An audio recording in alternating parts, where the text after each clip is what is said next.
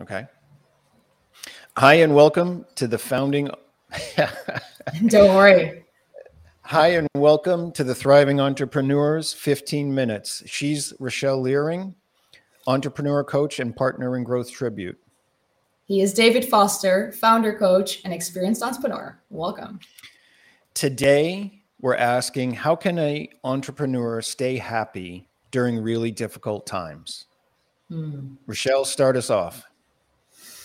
What a question. Uh, easily said, hard to answer. Um, first of all, I think it's good to mention that you're not alone.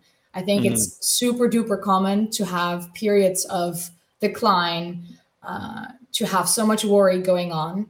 But I think the most important thing that I want to start off with is that you actually seek help and actually talk to somebody about this. Yeah, that's a fair point because hidden misery is worse than mm. when you mm. share it. I kind of yes. want to take a just a one step back and say, why does an entrepreneur or, or a founder want to be happy? Mm-hmm. And I think we should remind ourselves that if you're happy or content or at least not under stress, your cognitive performance is better. You make better decisions. So it's good to want to be in that state. I agree. And I think a happy entrepreneur is a thriving entrepreneur. Um, it very much is about how you show up in your business. So if you are investing in yourself, feeling great overall, and just having a good mental well being, I think this adds to the success of your business. So, yes, bottom line being, it's super important to work on this. And indeed, as you say, decision making is always better when you feel great and have that mental clarity. Yeah, I think everybody can relate to that because we all mess up things after a big fight or when we're worried about something, you know, mm-hmm. that's a very common thing. But I think the other thing that I want to point out here is that happiness is really a byproduct of being engaged and getting achievement. So we mm-hmm. can't really chase happiness, but we can watch our goals, cut them up into little pieces so that we make progress and be fully engaged. I so agree. And the word progress is exactly another point that I wanted to, to make today that happiness does not happen the moment you have that success you're achieving mm. or wanting to achieve. Mm-hmm. I mean, sure, you're happy at that moment. I hope you are, and I hope you're enjoying that milestone. But mm-hmm. in, in that journey, it's it's so important to stay happy throughout the process. And happiness is more than just like smiling and you know doing fun things. It's rather that mental state. So the word progress is really really important here. To me that means that you actually go and track what you're up to uh, the progress you're making over weekly or monthly periods. Mm-hmm. and actually feel maybe even in your body that whoa i am seeing progress here so i should be proud. I think we're moving forward. And if you can keep that perspective i think that's how you stay happy no matter what yeah, that goes back to my training journals when I was an athlete to be able to look at, wow, mm-hmm. I've done all this. I really have made progress. but let's talk about tough times. Yeah. Because the economy is difficult for a lot of people. And a lot of us feel that pressure of, I'm not doing what I thought I was going to be able to do, or I'm not achieving. Mm-hmm. And one of the principles that comes out of psychology is to shorten your timelines when you're under stress. So when things are really, really difficult and you can't actually see a the result that you were expecting from your business in the in the future, pull back a little bit and say, I'm going to do a good job at this. I'm going to engage in this. I'm going to achieve this. And that gets hmm. back to that idea that happiness comes from achievement and engagement. And if you tailor those achievements and how you're going to engage into something that's actually possible, you will mm-hmm. actually do better, which will mm-hmm. make you happier. I so agree with that. And it, goes to the point of quick wins and, and small wins, just looking mm-hmm. at those and feeling achieved because the, the feeling of achievement really goes for that happiness. And I think much of what we're doing in our business is hard work. Um, you know, we can show up and say, like, when we talk to friends or to other people, how are you doing with the business? And it's easy to say, you know, we're stressed, um, I'm busy, um, I'm fine. But it's harder to really admit that in the end, we all have struggles in the back end. And it it just doesn't go away. I think hurdles get bigger the bigger the business becomes. But the moment you actually lead or let the the hardship lead your emotions, that's when you really have an issue, as in a big problem to work on for yourself. I think that should be the point in time where you flag it and become aware of, hey, this is hurting me so much. Like, what is what is up with that? What is it costing me to feel this way? Um, yeah. The small wins is really important because one of my coaches, athletic coaches, used to say, big wins are made up of small wins. Yeah. And so if you're feeling some sort of pressure, you know, one of the questions to ask yourself, because our, whole idea here is to help people think through what they're facing. Mm, and yeah. so if you're feeling that kind of pressure or that absence of achievement, start breaking up some of those things that you do into smaller wins and ask yourself, how can I do this? How can I have a successful day, even if that day doesn't look like exactly how I would project it? Right. Right. Along with that, I think it's really useful to ask yourself why you're unhappy. Hmm. And that can be through journaling, it can be through a walk, it can be through a discussion with somebody that you trust, or it can just be an internal discussion. Yes. But when when we examine the reasons why we're unhappy or we say we're unhappy, it's really useful to think, well, how probable is that? Hmm. And what can I do about it that I would hmm. do today or this week or put it on the book somehow? Yeah, that makes total sense. And I think this also goes for something that I teach clients to look at worst case scenarios, mm-hmm. to really look at what is literally the worst thing that can happen in this situation.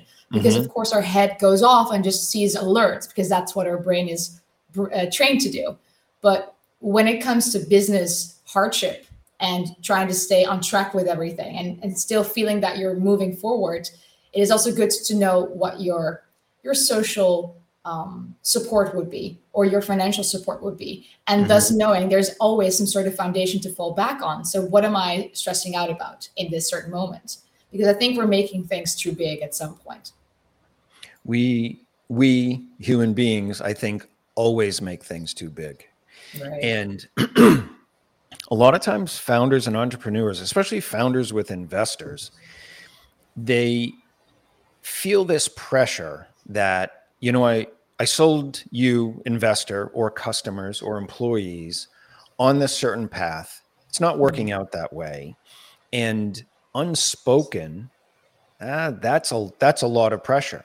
But if you go and talk to people about it, especially those people that you think that are affected, yes. as you point out, our worst case scenarios and fears really never come to fruition.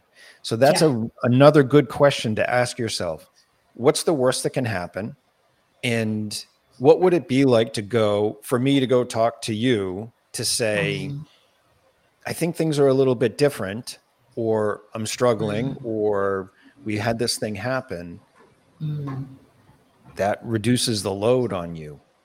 Yes. Significantly.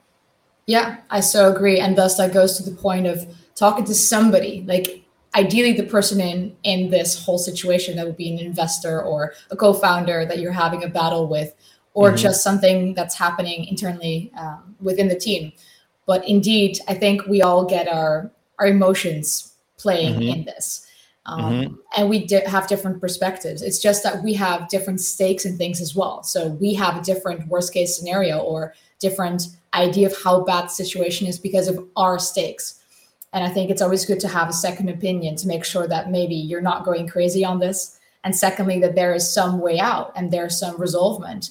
Um, because when we're thinking this exhausted, stressed mm-hmm. out situation, I think it's super hard to look for solutions.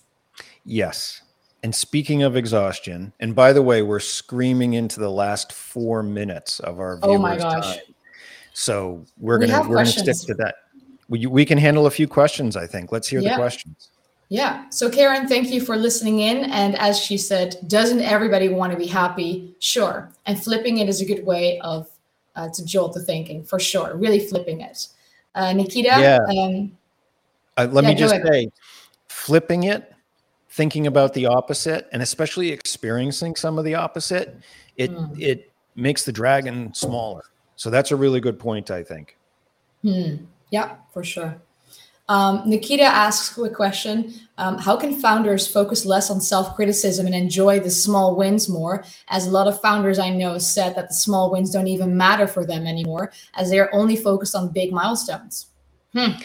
Yeah, you know, uh, thank you for the question. I think obviously a very complex topic, but I think mm-hmm. that the answer to your question is in it. It's we have the ability to choose our focus. And when we launch a business, oftentimes our focus is in the far future and that there's a picture of what it will look like after everything is done. but the reality is there's an awful lot to be done.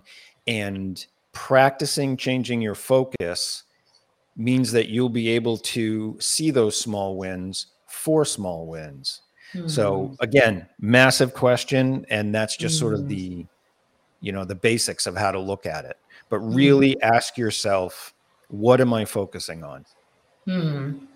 yeah and something that i do and i also recommend doing i know we're not into the tips here but still um, doing an exercise of gratitude every day whether that's journaling or just in your head or talking to somebody out of it but what is it that you're grateful for today in the business no matter what you have to find three things because once you start looking for the right things you'll you'll see it during the day. And I think yeah. seeing the small wins, but also seeing the small little positive things that do happen, I think that will change your perspective. And as you said, the journey is long.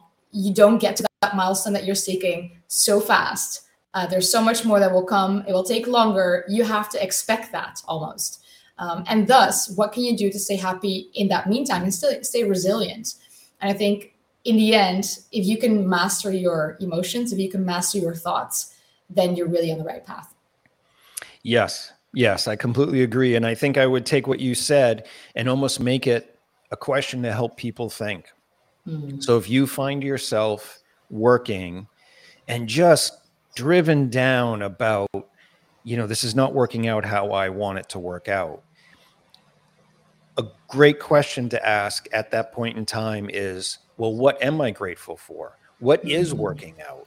What hasn't happened and that yeah. gives you some sort of balance hmm. and i just yeah. want to throw in you're not going to achieve any kind of happiness without well listening to what we said last week about hmm. always being on if you yes. don't take breaks it's incredibly hard to appreciate what you're doing do we have another question it looks like we have one minute left Yes. Um, okay. Kathy asks, how can you integrate happiness in your personal life with your business life? Hmm. You know what? Hard to answer. It's hard to answer in less than 30 seconds. Maybe, yes. Kathy, we will take that as one of our topics either next week yes. or the week after. Yes, I agree on that. I see we have one half minutes left. Uh, maybe our timers are off. I'm at yeah. 1320. I would like to ask one more question. I would like to add into the discussion yeah. Um, I would go ahead and ask yourself, what story am I ask or am I really telling myself about the situation? Yes. What is the story in my head? And if that keeps repeating, that's what will happen. And the story of fear, of what if, that will integrate into your body. That's how you get into a fear state. So avoid that and ask yourself if you can actually change that story. Right. Because if we do this old trick of everybody say hello in your head, just say hello then you have to ask yourself, who is that that's saying hello?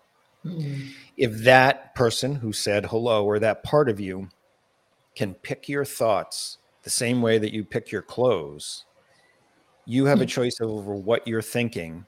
And that leads to that story that you're talking about. And that, you know, is probably another topic that we should cover about awareness. For sure. Because there's no there's no effort to increase your awareness that's going that's not going to help. Agree. Any last remarks you want to make? Uh, to the point of somebody in the comments maxine yes there is a replay right after this. I'll make sure you get it. Any last remarks david? Any last remarks?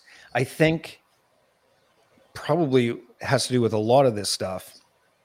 The question that you ask yourself is more important than trying to find the an answer from outside. How about you?